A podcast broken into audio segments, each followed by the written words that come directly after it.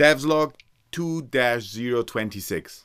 It's still raining in Manchester. My voice is still not 100%. But the spring is coming. The change is coming. there was a, there's this old Manchester joke and I'm you many of you probably heard it. I'm just saying it for benefit of the listeners in California and all other warm destinations where this podcast is being listened to. A guy comes to for a visit to Manchester and it's raining and it's raining and he asked the little boy on the street, "Does it ever stop raining here in Manchester?" And the little boy answers, "How would I know? I'm only 7 years old." okay. I Sorry, I just couldn't help it. You know, it just uh, the weather is so bad. The only way we can fight is with the with with the humor. But let's get right to it. Last week, behind the buzzword meetup, celebrated the first birthday. It was definitely the highlight of the week. It was amazing. It was a real developers feast. And I don't mean the beer, although thank you very much. My my complaints from uh, last month were heard, and there was a really nice selection of good beer. Thank you very much. I'm not talking about pizza because I didn't have any. I'm uh, waiting for I'm waiting for a kosher option. Maybe one day when I get to present at the uh, at the meetup, maybe then there'll be a small kosher pizza pie too. You never know. Anyway, I think the main dish of the feast was the great speakers. There were six speakers. It was great. Right out of the gate, you know, the first speaker, Tolly, who's uh, who was the also the first speaker ever at the, at the first behind the buzzword meetup. He spoke, and as I was listening, he was talking about the observability. And as I was listening, I was thinking, "Wow, he he's speaking so well." It's that's that's for sure the best talk of the evening. And then Kenny from Wonderbill spoke about Lodash, and it was also great. And I was like thinking, oh my gosh, this is just one after another great talks. Lodash, I have a very small history with uh, Lodash. I used to, to be honest, I used to loathe Lodash. When I learned on uh, software development course, I, I learned Lodash. I, I just could not understand any benefit of this. For me, it was like just just another bunch of methods to work with arrays or any other collections. Yeah, who needs it? It's so boring. Only now I start to realize that uh, half, at least half of the software development is working with arrays and other collections. So this Lodash starts looking better and better. And the way Kenny presented it, it looked really good. So uh, might be very useful in production. So we should see. Maybe we can actually become better friends with Lodash now. Moving on, the next talk was from Skylar from Sorted, and it was great because it was he was talking about bots, and he actually made a small bot that we could play with after the talk. And between every talk, there was like 10 minutes to either do a kata that was given or look around uh, the sources that were presented, have a pizza and a beer. After that, if I, remember correct, correctly, next one was Ian from MPP, and he was talking about poison queues, which I was a little bit uh, above my pay, pay grade. Uh, let's be honest, it was way above my pay grade. I did not understand a lot, but I understood that it had touched on the similar topics that uh, Tolly touched in observability, maybe from a different point of view.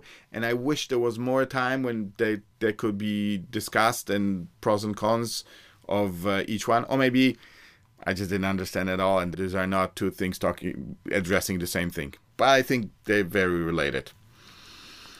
Next was Liam from Insight Investment. Insight Investment were the hosts of the of this meetup great offices.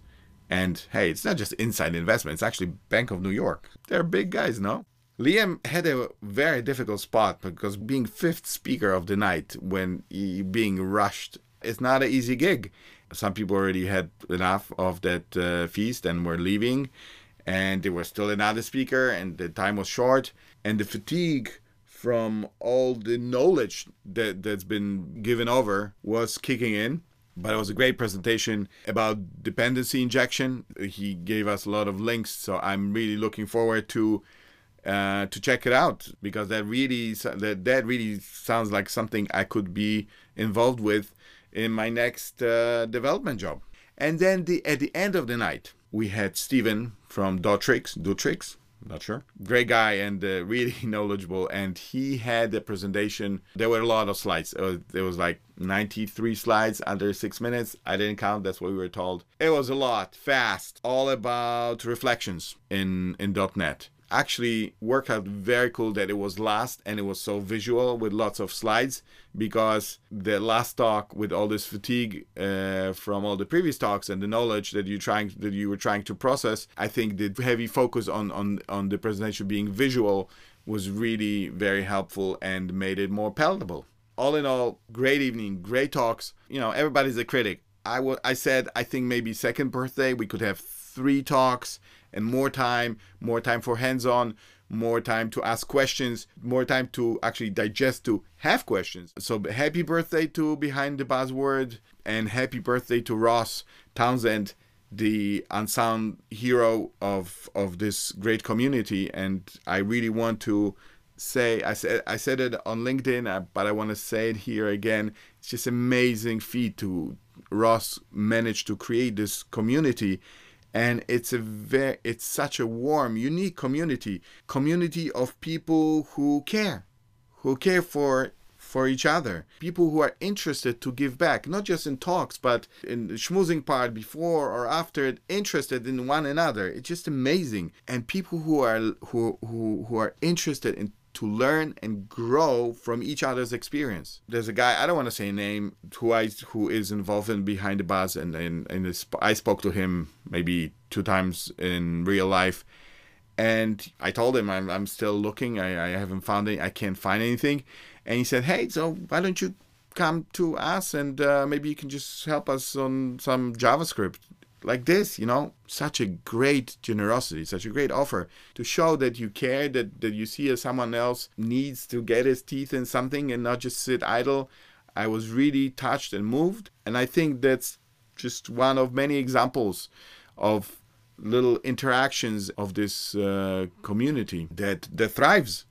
There were 80 over 80 people at the at a meetup. That's a stark difference from some other meetups that I that I go to but it's not about numbers. It's just it's just beautiful to see people caring for each other and being together.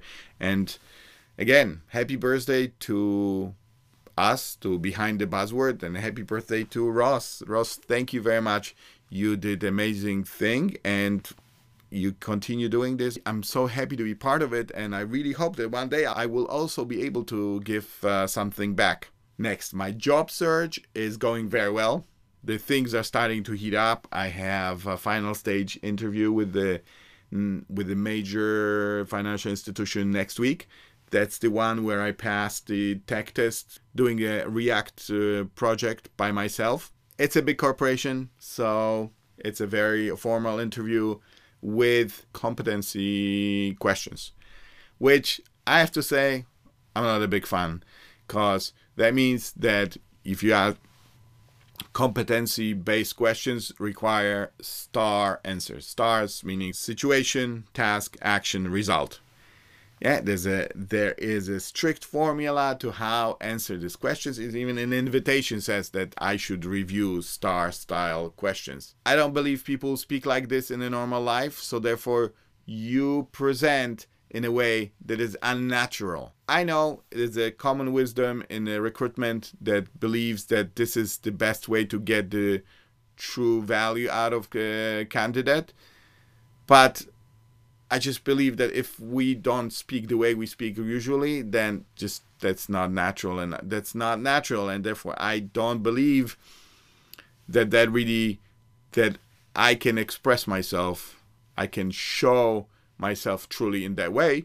But hey, you do what you got to do to get on the inside, right? So I'm I'm very excited and looking forward. I can't wait to that interview. I also got a tech test from a major multinational uh, software corporation. It's very exciting. It's actually the test is on a third party tech testing platform.